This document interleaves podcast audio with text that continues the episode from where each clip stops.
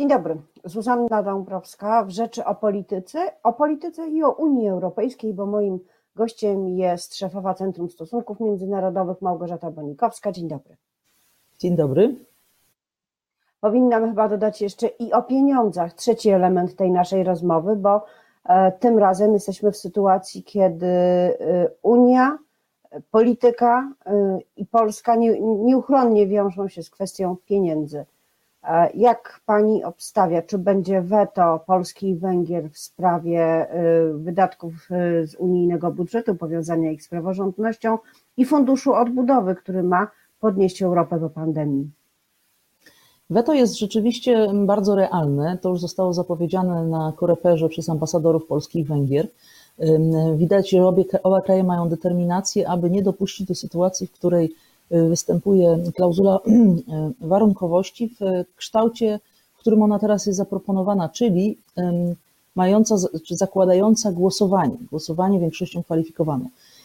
Pozycja Polski i Węgier jest taka, że jest to naruszenie traktatów, dlatego że w traktatach unijnych mamy rzeczywiście artykuł 7, ten słynny artykuł 7, który już został uruchomiony wobec Polski i Węgier, ale który jest taką procedurą sankcyjną w przypadku, gdyby dochodziło do jakichś naruszeń tych naszych europejskich wartości zapisanych w artykule drugim, natomiast on się kończy e, właśnie jednomyślnością, która jak się okazuje w praktyce bardzo skutecznie uniemożliwia zastosowanie jakichkolwiek właśnie realnych sankcji.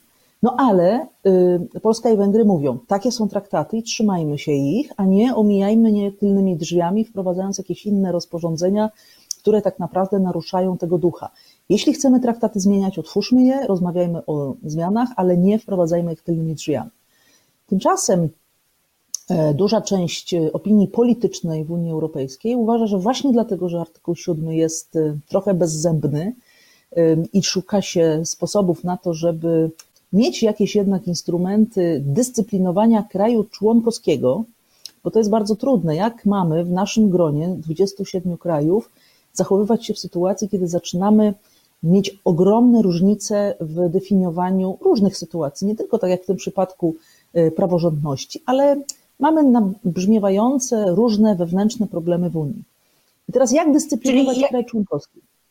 Ale chciałam właśnie jeszcze dopytać, bo y, żeby przełożyć to na takie realne deklaracje polityczne w Polsce. Wczoraj mieliśmy y, konferencję ministra sprawiedliwości Zbigniewa Ziobry i jego środowiska politycznego i oni E, prowadzili taką myśl, że jeżeli zgodzimy się na ten mechanizm, jeżeli nie zawetujemy e, budżetu, żeby bronić się przed rezolucją e, o uzależnieniu wypłaty od przestrzegania praworządności, to czeka nas potem narzucenie przez Unię całej gamy różnego rodzaju pomysłów. Oczywiście na czele, jak to Solidarnej Polsce chodziło o małżeństwa osób tej samej płci, adoptowanie przez nich dzieci. Mówiono nawet o targach, na których można sobie te dzieci e, wybierać. E, krótko mówiąc, cały wachlarz spraw światopoglądowych.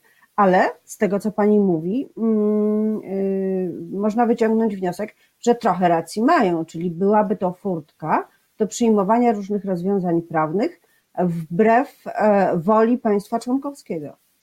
Nie zgadzam się z tą opinią. Wydaje mi się, że tutaj obie strony bardzo daleko zabrnęły w narrację, która spowodowała pad bo y, to, co Pani zacytowała, to jest y, pogląd y, absolutnie nie mający uzasadnienia w realiach, dlatego że ten przepis, to rozporządzenie dotyczy budżetu, a w budżecie, przy budżecie zostało dopowiedziane, co mamy rozumieć jako zastosowanie sytuacji, w której następuje naruszenie prawa. Została zdefiniowana w ogóle nawet zasada praworządności, chociaż w zasadzie nie jest to potrzebne, bo praworządność jest koncepcją znaną w prawie od kilkuset lat.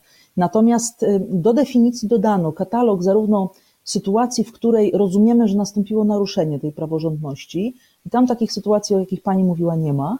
A po drugie, mamy też listę metod sankcyjnych, które mogą być zastosowane w takiej sytuacji, czyli nie ma dowolności. Jest y, bardzo duża przewidywalność, doprecyzowanie, uściślenie, kiedy można y, taki mechanizm zastosować. Po drugie, nie ma tam też możliwości narzucania, dlatego że nawet jeżeli komisja, która działa w imieniu wszystkich państw członkowskich, zaproponuje takie działanie, to decyduje o tym dalej Rada, czyli państwa członkowskie. W Radzie my też jesteśmy. Każdy z państw członkowskich ma swojego przedstawiciela w Radzie, w Radzie Ministrów. Tylko, że tu ta jakby różnica podejścia polega na tym, że tam na końcu ma być głosowanie. Bo do tej pory mamy jednomyślność i tak naprawdę wydaje się, że o to będzie teraz szła walka.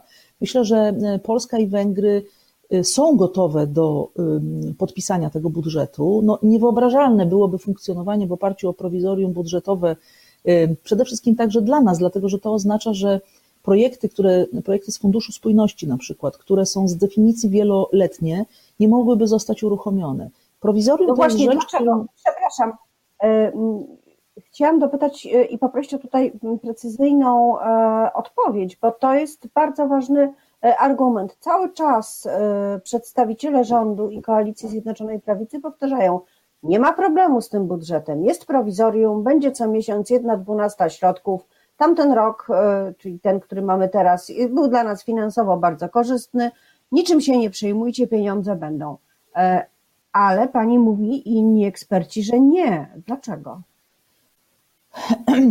Unia Europejska działa w, w, oparciu o takie siedmioletnie plany, kilkuletnie, teraz mamy siedmiolatki. E, I te plany umożliwiają zarządzanie finansowe projektami, które są wieloletnie. Y, taka, takie projekty są przede wszystkim realizowane właśnie w ramach polityki spójności, ale nie tylko, bo mówimy o transformacji energetycznej, mówimy generalnie o tym skoku do przodu, cyfryzacja tak samo, którą Unia Europejska chce zrobić, w tym i my. My też jesteśmy żywo zainteresowani tymi pieniędzmi. Przypomnijmy, Polska jest obecnie największym beneficjentem Funduszu Spójności w ogóle w całej Unii. W związku z tym te projekty, które kończymy, będą realizowane dalej bo budżet y, tymczasowy, takie, prowizorium, zakłada wpłaty co miesiąc, no ale to jest takie działanie ad hoc. Realizujemy bieżące rzeczy, nie podejmujemy żadnych nowych wyzwań, bo nie ma do nich żadnego instrumentarium również prawnego. No nie mamy budżetów właśnie, czyli nie możemy uruchomić, wystartować żadnych nowych, większych inicjatyw. Możemy, to jest taka kroplówka, możemy działać bieżąco, działają instytucje, kończymy podjęte już zobowiązania, ale jakby zarządzanie finansami jest wtedy no, niewyobrażalne. To też dotyczy refundacji, bo pamiętajmy, że środki unijne na projekty wypłacane krajom to są refundacje. Kraje najpierw muszą wyłożyć te pieniądze, wystartować projekty, żeby potem sukcesywnie dostawać zwroty w oparciu o podjęte wydatki. Więc na dłuższą metę to jest niewyobrażalne, ale polski rząd o tym doskonale wie. I ja myślę, że strategia po polskiej stronie nie jest, y, nie polega na tym, żeby nie wystartować unijnego budżetu na 7 lat, tylko żeby po pierwsze zawetować, zablokować możliwość wprowadzenia y, rozporządzenia, które przewiduje głosowanie, czyli jestem w stanie sobie wyobrazić, że negocjacje teraz będą dotyczyły nie samej klauzuli, która wydaje się, że nie ma szans zostać wykreślona, ponieważ jest za duże parcie ze strony Parlamentu Europejskiego chociażby, żeby ta klauzula była, tylko żeby tam nie było e, tego większościowego mechanizmu, tego, tej głosowania większością kwalifikowaną. Tak? Natomiast druga rzecz, nie mam pewności, to jest znak zapytania. Czyli, przepraszam, czyli powrót do mechanizmu, jakby zaimplementowanie mechanizmu jednomyślności do, tej, do tego mechanizmu, który teraz jest projektowany czyli jako większościowy. Klauzula warunkowości tak, ale na końcu nie głosowanie większością kwalifikowaną, tylko wymóg jednomyślności bądź przekazanie tego, tej, jakby tej sprawy Radzie, Radzie z Rady Ministrów do Rady Europejskiej, gdzie jest właśnie decyzje podejmowane jednomyślnie.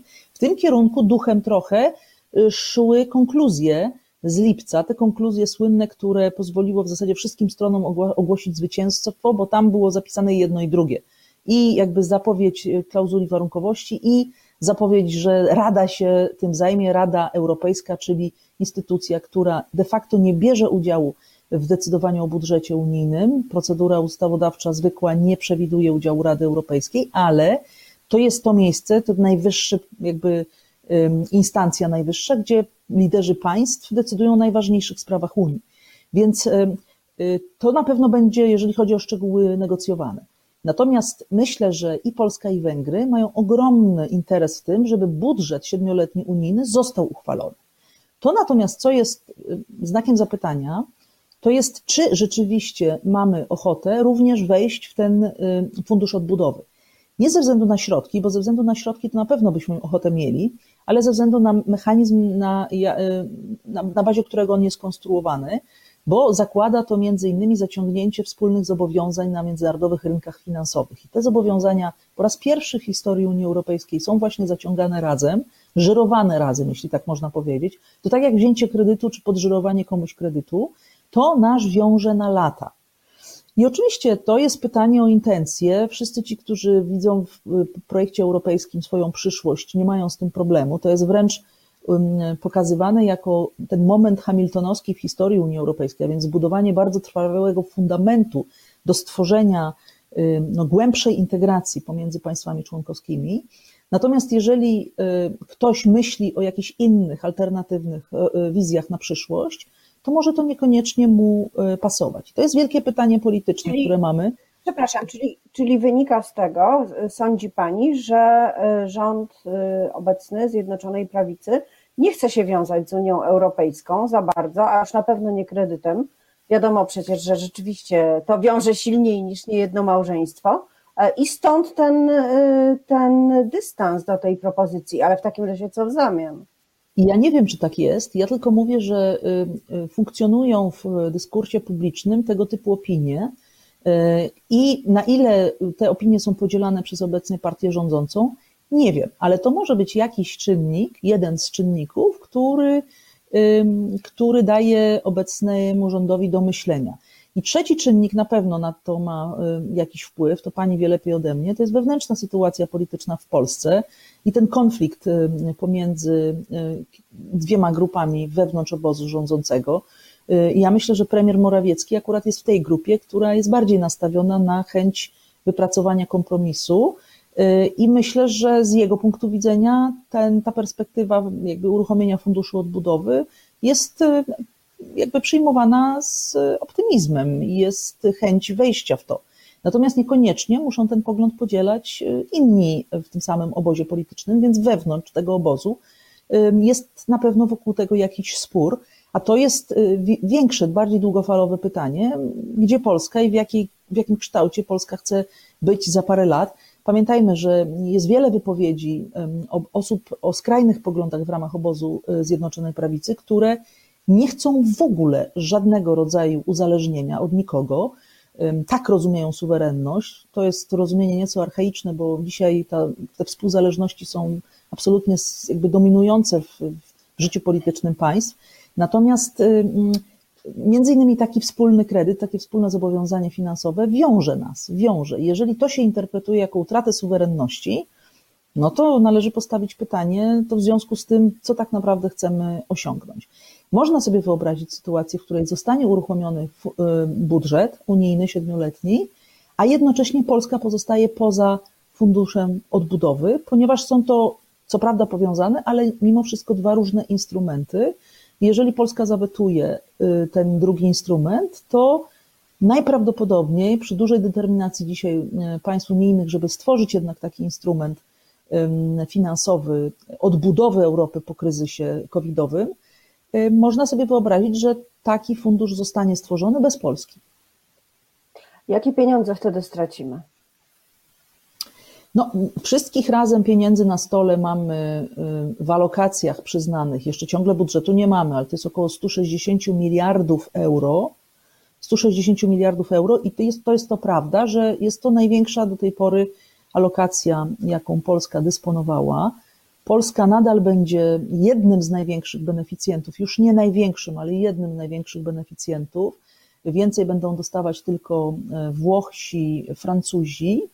Y, natomiast oczywiście to są pieniądze również wypłacane w kredytach i również pochodzące z nowych y, źródeł, a więc po pierwsze z tych właśnie wspólnych pożyczek zaciąganych, ale także z nowych środków, które zostały niejako wymyślone, zaproponowane jako y, wkład do budżetu unijnego, jako takie nowe instrumenty, które Y, mogą zasilić ten budżet, bo mówiąc krótko, no nie starcza pieniędzy z tych instrumentów, które mamy.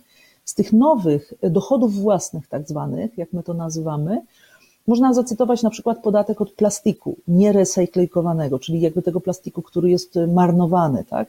Czy różnego rodzaju y, środki związane z opłatami klimatycznymi, mówi się o podatku cyfrowym.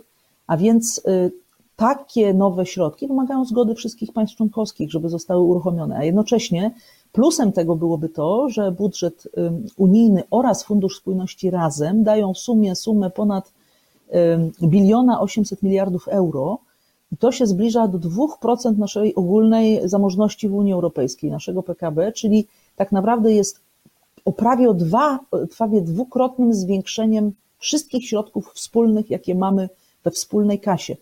To znaczy, że Unia Europejska razem, jako całość, dysponowałaby największymi środkami w historii, a Polska również mogłaby dysponować największymi środkami, największymi transferami, które do tej pory mieliśmy. To jest oczywiście ogromny atut, ogromna karta przetargowa, ale jak mówię, wiąże się to z wieloletnimi zobowiązaniami wspólnymi, no i w pewnym sensie ze współdziałaniem właśnie, e, a więc zbudowaniem tego fundamentu do trzymania się razem, mówiąc kolokwialnie, na wiele lat. Na koniec powiedzmy, co się e, Pani zdaniem e, dzieje teraz, jak to można wyobrazić sobie w czasie, w ciągu tych najbliższych dni. Negocjacje zapewne trwają. I co dalej? Kto teraz będzie musiał zabrać głos? Czy piłka jest po stronie komisji, czy cały czas Rada? Piłka jest po stronie prezydencji niemieckiej, czyli y, kraj, akurat tak się składa, że są to Niemcy, teraz w tym półroczu ma tak zwane przewodnictwo w Radzie Unii i prezydencja zawsze jest, zawsze ma taką rolę szukania kompromisów, y, więc będzie poszukiwanie formuły, która da możliwość Polsce i Węgrom wyjścia z tego impasu, zaakceptowania takiego rozporządzenia, a jednocześnie da parlamentowi i niektórym krajom członkowskim klauzulę warunkowości, bez której ten budżet zaakceptowany nie zostanie z kolei przez nich. Mamy dwie radykalne postawy, które będą musiały się jakoś, będzie próba połączenia tego ognia i wody, bardzo trudna. Czasu mamy niewiele, bo to powinno zostać zdecydowane do końca tego roku, żeby Unia Europejska mogła ruszyć przede wszystkim z budżetem wieloletnim, e, ale także z tym nowym funduszem e, w pierwszej połowie przyszłego roku. Myślę, że to jest realne. Myślę, że ten kompromis może zostać wypracowany, ale myślę, że zabierze to trochę czasu. Bardzo dziękuję za tę e, analizę. Mam nadzieję, że pomoże nam wszystkim zrozumieć to, co się teraz dzieje na linii Polska i Wspólnota Europejska. Moim gościem była Małgorzata Bonikowska, szefowa Centrum Stosunków Międzynarodowych. Dziękuję. Bardzo dziękuję.